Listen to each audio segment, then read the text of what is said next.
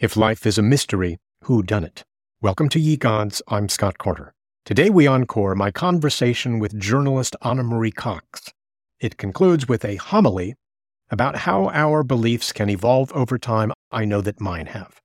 If you've heard Ana's episode before, I think you'll find her harrowing yet ultimately inspiring story of recovery worth a second listen. But if today's program is new to you, please be warned it includes a description of attempted suicide, which may be uncomfortable for some of you to hear, though I think that challenging content is one of the reasons you are following or today trying out Ye Gods. You know, we all can help prevent suicide. If you or a loved one need help, please see our episode notes for where to find free and confidential emotional support from the National Suicide and Crisis Hotline, or in the United States, just dial 988. On next week's episode, I'll talk with the man whom I consider to be the supreme translator of spiritual works into the English language, my friend, the author Stephen Mitchell. But now, please enjoy Ana Marie Cox.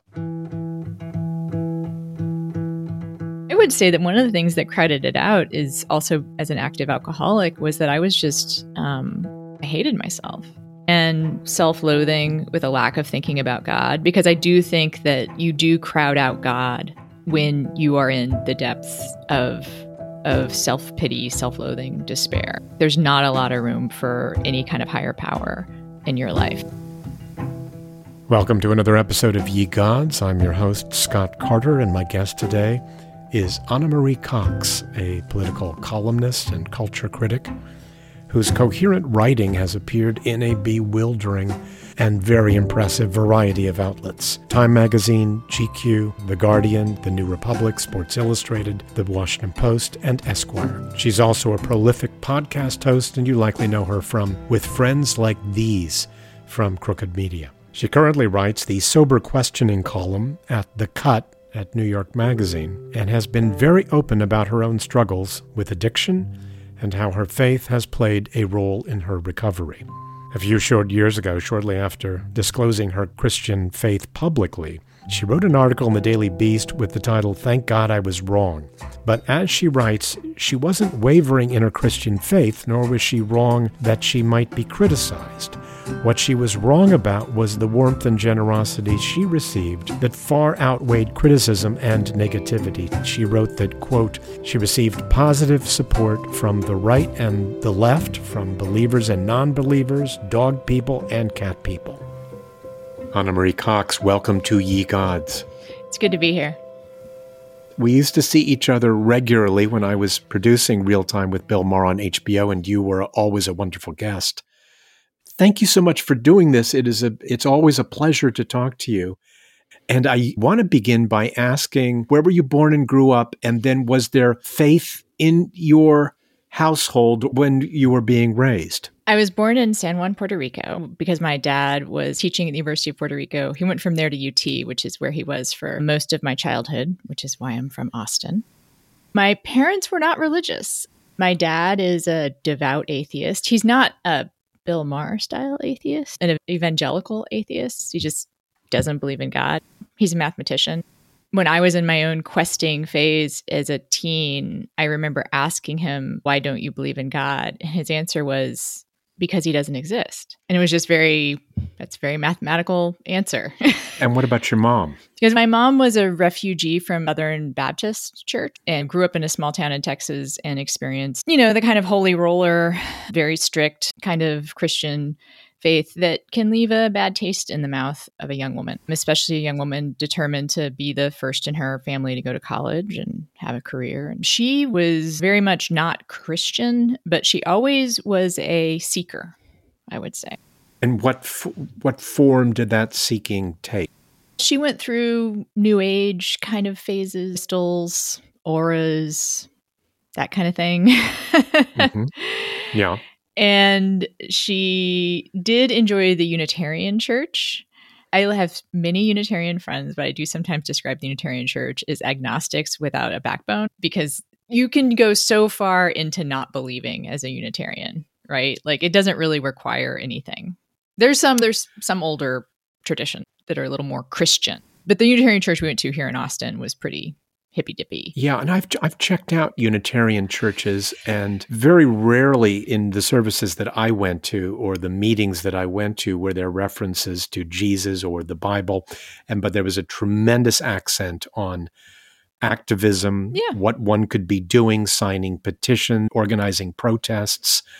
So I've always felt that there was something uh, very commendable about channeling energy in a positive way. But I do miss a component of acknowledging a spiritual source. So, did you ever, for instance, at Easter or Christmas, were you ever, did you ever express to your parents that might we go to church, or was that something that you had curiosity about as a child? I remember asking and being taken to Easter service one year because I wanted to wear a pretty dress. But other than that, I just have a handful of memories of it. I had many surgeries as a child to correct a um, large um, birthmark that was considered precancerous. So I had several different operations from like five to nine to remove it. And I only mention that because I spent summers in bed, like three summers basically in bed. And uh, hence my love of reading. I mean, I probably would have loved to read anyway, but it was really like, it was really an escape and I really loved it.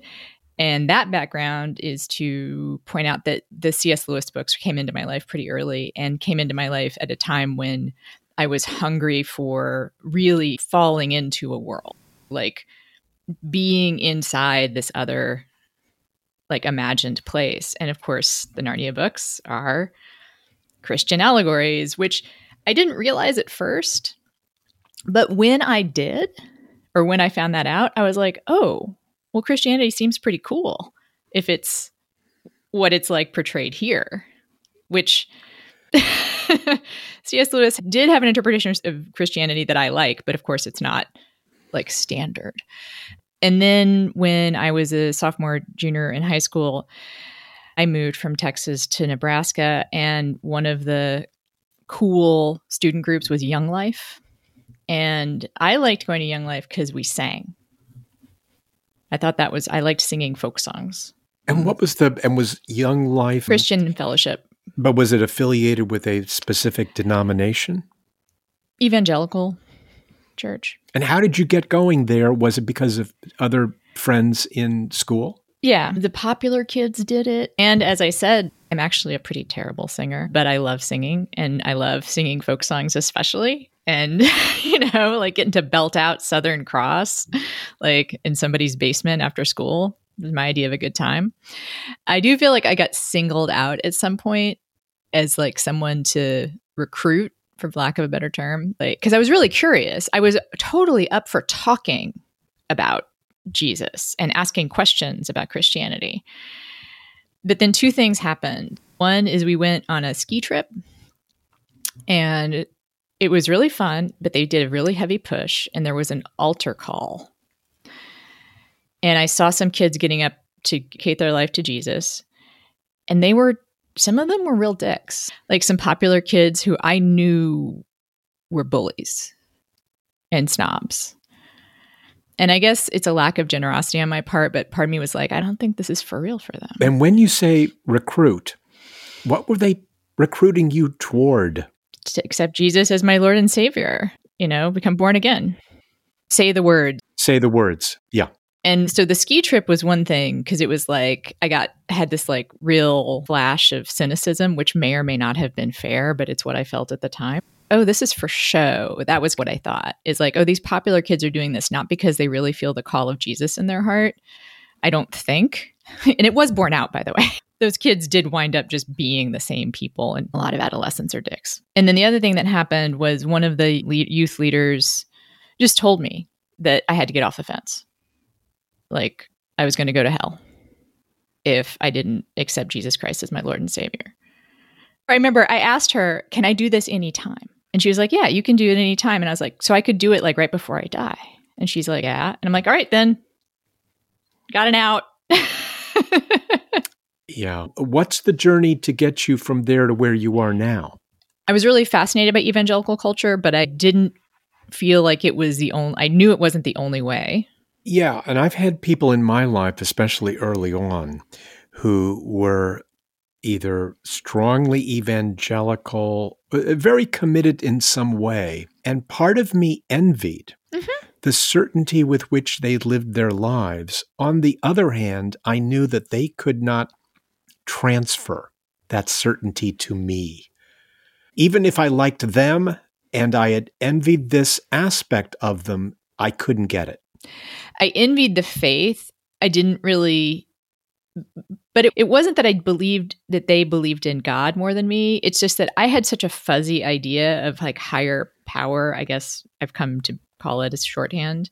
Like I thought something's out there, but I didn't know for sure what, who, why. Didn't know if, if that thing cared about me. There were many other things that I thought were more interesting to think about. And so, did these other things then crowd out this field of inquiry. Yeah. I mean, I was obsessed with politics and you know, evangel- evangelical Christians were part of that. And I was curious about their behavior, how it matched up with the words of the Bible. I would say that one of the things that crowded it out is also as an active alcoholic was that I was just, um, I hated myself and self loathing with a lack of thinking about God, because I do think that you do crowd out God when you are in the depths of of self-pity, self-loathing, despair. There's not a lot of room for any kind of higher power in your life. And so I think that was happening for me. And as far as identifying as an alcoholic, I mean, I knew I had a problem for a few years before I hit bottom. Like I knew I couldn't stop drinking. I knew my behavior wasn't normal. I knew I loved drinking. It wasn't until I went to rehab that I realized that other people, one of the reasons that normal people can stop drinking is that actually, literally, alcoholism and chemicals affect the brain of a normal person differently than the affective brain of an alcoholic. Like, mm-hmm. alcoholics and addicts experience mind altering chemicals a little more vibrantly, you know? And so I was like, oh, so that's why it feels awesome for me. And it just feels sort of awesome if you're normal. But it was actually my depression that had me hit bottom. I, I attempted suicide a few times. So I joke I was getting good at it. And it is true. Like my first couple attempts were fairly were in a like metaphorical way as well as somewhat literally hesitation marks. But that by the time I really by that last time, it was my third attempt, I really wanted it. I really wanted to die. Really wanted to die. I wanted the pain to end actually. That's actually a, take back all the wanted to die, replace it with wanted the pain to end. And I thought dying was the only way to do that. What's it like when you wake up in the hospital and you're still on earth? I was kind of like, well, fuck. I've tried everything. Because suicide, I always thought suicide is my option Z. Like, I thought, oh, and also by the way, I thought I tried everything. I tried everything except actually getting sober. You know, I tried self help. I tried changing my career. I tried different relationships. I tried cutting some people out of my life. I tried cutting other people out of my life, drinking differently, different self help books. I tried like a ton of different self help books, therapy, psychotropic medications, and none of that seemed to work. And so for me, it was like, well, if all else fails, I can always commit suicide. And at, by the time I tried to commit suicide that last time, I felt like all my other options had failed. So when I woke up in the ICU, I was like, what's left? Again, at the moment, I was kind of genuinely stumped. What else can I possibly do? My dad was living in Canada at the time. And when I woke up, he was there. And I one time asked me, asked him about it and how did you possibly get from Winnipeg to Austin, you know, so quickly? And he said, Well, they called me and told me you were going to die. I don't remember how I did it. Were you in a state where you were able to process the pain that you would have caused him? No, that took a while. And my friends too. Because one of the thoughts I had um, was I guess I I guess something I guess I'm supposed to live for a while. I didn't really have a thought like a specific god who felt that way, but it was more like I guess the universe is telling me I'm not supposed to die yet. And I was actually in a meeting the other day where someone said that the thing that I've described as like the shortest second step prayer ever is the one I had in that moment. And I've always described it as fuck it, you drive, which is how I felt like for the young people listening, it used one used to get lost driving. There used to be not such a thing as GPS. But I think the experience people can be familiar with, which is that when you're driving, when you're walking around with someone and you're lost and you're arguing about where to go, and then at some point you just are like, fine, we'll do it your way. And that's how I felt in that laying in the hospital bed was I didn't know who I was saying that to exactly. But it was just like, fine, I'll do it your way for a while. I feel very lucky, not just that I survived, but that I had such a close call because when I went to rehab, there was no doubt in my mind that if I kept drinking and using, you know, benzos, I would die. I would I would die. And so I was like, no, I am glad to be here. I need this. And I went up staying for 4 months. And was there a time where, or was it a gradual transition from what you're just describing now is um, profound realization of negative? Mm-hmm. Was there a point where more sunlight came in? Oh, that took a while. I'm sorry to tell this to people. There is a phenomenon called the pink cloud that happens for some people after they get sober, which is like you the endorphins kick in or something. For me, you know, almost as soon as I got to rehab, like my then husband and I realized like this is this is over. And so I had to go through a divorce while I was in rehab, um, which was not great. I didn't know what I was going to do with my career. I thought maybe I would just get a job at a coffee shop or a bookstore and just try to not fuck up for a while. And I mean, I didn't have it's funny because I didn't have this, oh my God, I want to live. But I did have those more quotidian eh, glimpses of peace. You know, I didn't hate myself anymore, which was such a fucking gift. When I w- moved into my own apartment after the sober house, I just created accountability for myself. I went to like three or four meetings a week. I got a sponsor. I just I did service work in AA. I started to sponsor other women. I made the coffee, put away the chairs, took meetings to other places. And those are forms of accountability. And and that gets us to the to the idea of sponsorship. I think in 12 step program sponsorship is the time at which those programs it's been in my experience having been in multiple programs um, sponsorship is when the program really really opens up for you because of that experience of seeing someone else do what you did.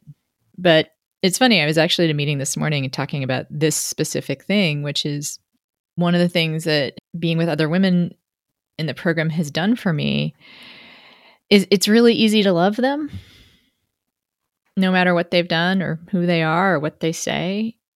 And it's really easy to see when they're being unnecessarily hard on themselves. And especially when I see another woman being hard on herself, and I can see so clearly that I don't want her to do that, that she is beautiful child of God and she deserves all the love and support and sobriety and whatever it is like she deserves all of that because of just who she is because she is a human being she deserves all of that it is so easy to see and so easy for me to jump in and be like whoa whoa whoa whoa whoa if other people all deserve forgiveness and love and grace, then I guess I do too. you know, it becomes a math problem. My dad would be proud. Thousands of years ago, the Greek mathematician Euclid, founder of geometry and the world's first numbers cruncher, observed things which are equal to the same thing are equal to each other. So, doesn't it naturally follow that if other people deserve forgiveness, love, and grace, then I do too? After the break, we'll hear more from Ana Marie Cox about how she took the second step in the 12 step program and accepted a higher power, and how she evolved from the broadest definition of a higher power to a place where she identifies as a Christian. More of her personal story of resurrection after this short break, where we pay ye gods of commerce.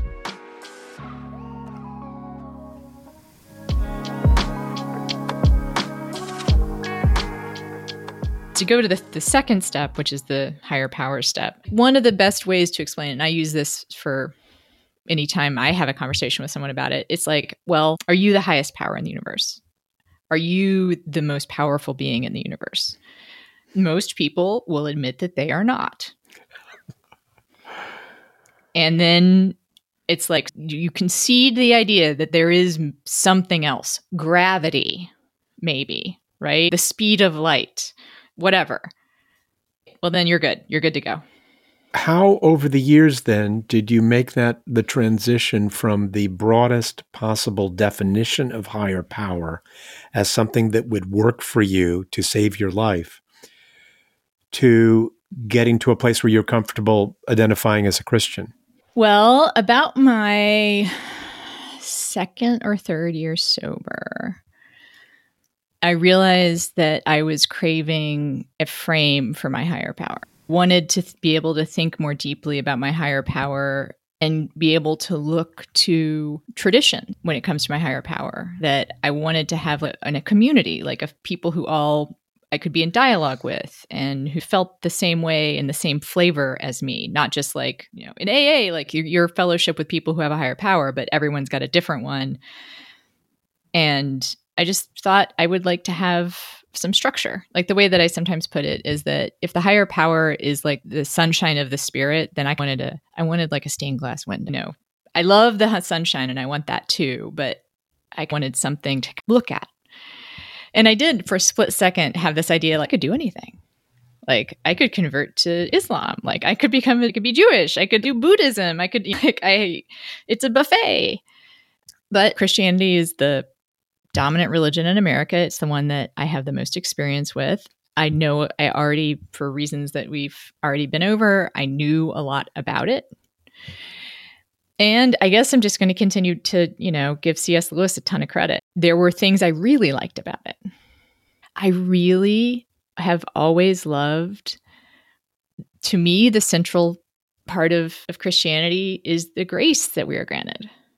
This idea that someone sacrificed so much for me to be loved, to prove that I am loved, and that that love is everlasting unconditional, and it is a gift to everyone. Like one of the things I loved about C.S. Lewis's version of Christianity is that, like in The Last Voyage, there's a scene where he is horribly racist. I should also acknowledge. There's a scene when one of the very clear, sort of stereotypical Islamic soldiers who's come to fight with the good guys at the end, Aslan opens up the gates to heaven, lets everybody in, and the Islamic guys, well, I guess, sorry, I guess I'm not me. Not, you know, you guys have fun. I'll just be here. And Aslan says, no, like you have lived your life by the, by my teachings, even though you didn't know it. So you are as welcome as, as anyone. And I was like, oh, well, that actually solves a lot of problems for me. because I did get hung up on the whole like, what about the millions and billions of people in the world that have never heard of Jesus? Are you really telling me that they just go to hell. And you know, an evangelical Christian will tell you yes. Right? And all now, Jewish people go to hell. Like that really bothered me. I actually don't know if I believe in hell now, but this attitude of grace that's available to everyone always appealed to me. I did have a real stumbling block with the whole uh, resurrection piece of it. That seemed like a lot. And I don't know if I can really call myself a Christian if I don't like believe the Jesus story. I believe in the idea of grace, but do I believe the Jesus story? And there is a historical Jesus. I know that. I was talking to a, a friend that I made in the program who actually had a Harvard divinity degree, but had done enough in her drinking career that she was working at a Starbucks in St. Paul. She's now a hospital chaplain. She's great. She has twin girls, but she was newly sober, having lost everything when I talked to her. And I told her, I was like, a resurrection, kind of a deal breaker for me. And she said something which I've talked to her since, and she said she doesn't even remember saying this. but she said, you know, Ana, the important part of the of the resurrection story isn't that he lived again, it's that he died for us. It is actually the thing you think it is. The resurrection is a glorious thing and it's a celebration, but it's the gift is not the resurrection. The gift to humanity is the willing sacrifice. And for some reason, like that just that was half of the click. And then the other half of the click was, but I still have trouble with all these miracles. It's not just that I didn't believe in the resurrection, it's just, do I believe God is active in my world? That do I believe in a personal relationship with a, a God that recognizes me, who I am, and that can work in my world? I was talking to a friend who's actually who's I think would probably still identify as an evangelical Christian, but he's left a lot of the hardcore stuff behind. And he asked me about the time that I almost died which I do consider to be a miracle. Like, I should have died and I didn't. And he said, and he knew the problem I was having was kind of around the resurrection. And he was like, he said this, and again, he says he doesn't remember saying it. He says, Why would you limit the size of the miracle you're willing to accept?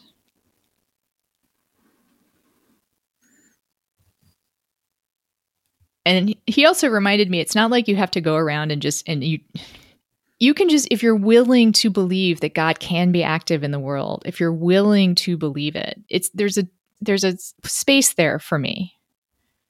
It's the willingness to believe it rather than sometimes I don't know if I actually believe believe believe believe. I have a personal relationship with a God because that seems really uh, so unlikely. There's so many people in the world. How can God have a personal relationship with each one of them? There's the universe is so big how can God work in our world? But then I have that thought again like, why would I limit the size of the miracle I'm willing to accept? Am I willing to accept the idea of a personal relationship? Whether or not I have proof that it exists, whether or not it's quote unquote true. And I decided that I was. And it's funny because I do now believe that Jesus died for my sins. That thing that those evangelical youth leaders wanted me to say. I am perfectly happy to say these days. So that's come full circle. It has. I wonder, they're probably not listening to the podcast. So but. their recruitment is a success. If they're notching their belt over this, sure. One of the things that I don't like evangelism, I like 12 step programs one of the principles of the 12 step program is um, it's a program of attraction not promotion. And i feel like if christianity could do that it would be better off. A lot of other like uh, judaism is sort of the same way. Like they don't try to convert people right? Like you have to come. And i think christianity would be much stronger if they could just do that I realize that there's the the way that people read the Bible, great commandment to go out and preach, but preaching doesn't mean recruiting sharing the good news doesn't mean trying to make people convert. I don't. Or there's the St. Francis admonition of if you have to use words, preach yeah. the gospel if you have to use word, meaning that the example is the strongest thing you can do that makes it about attraction. And that's what 12 step programs rely on. Yeah. When I hear you describe your youth as being a time of difficulty in accepting your and loving yourself, my first impulse is to say, How can that be? You are self evidently lovable. You are intelligent and beautiful and talented and hardworking.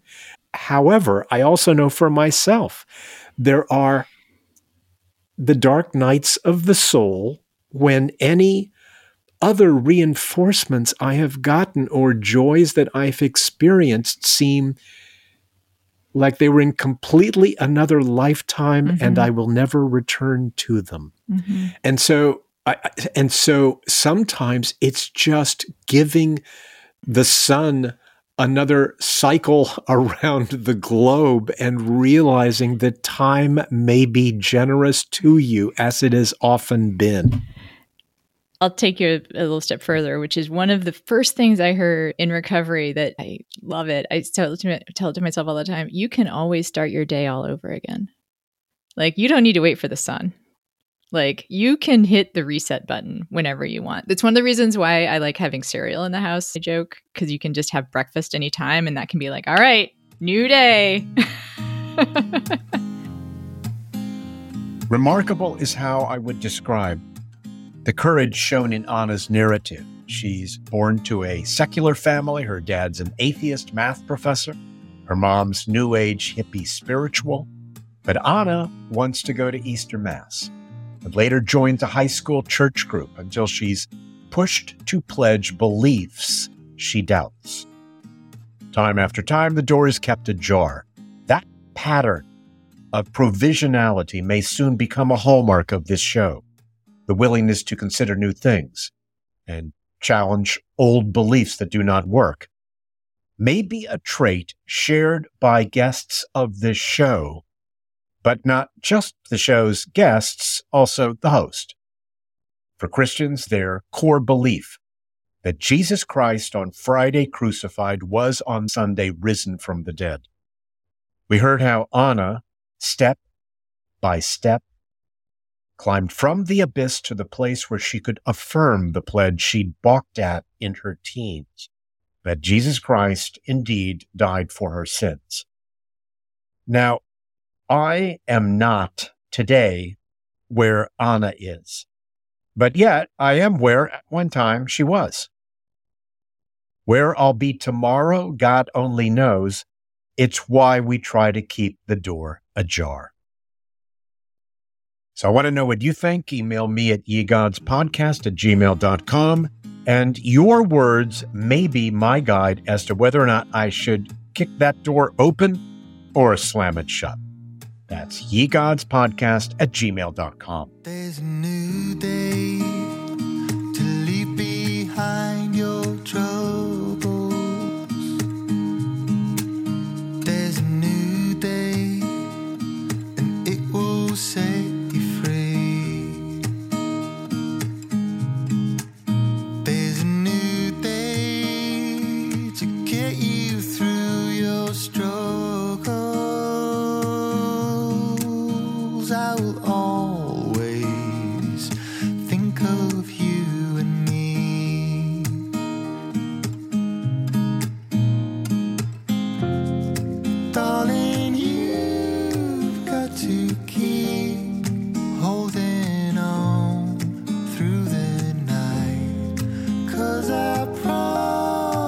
assim.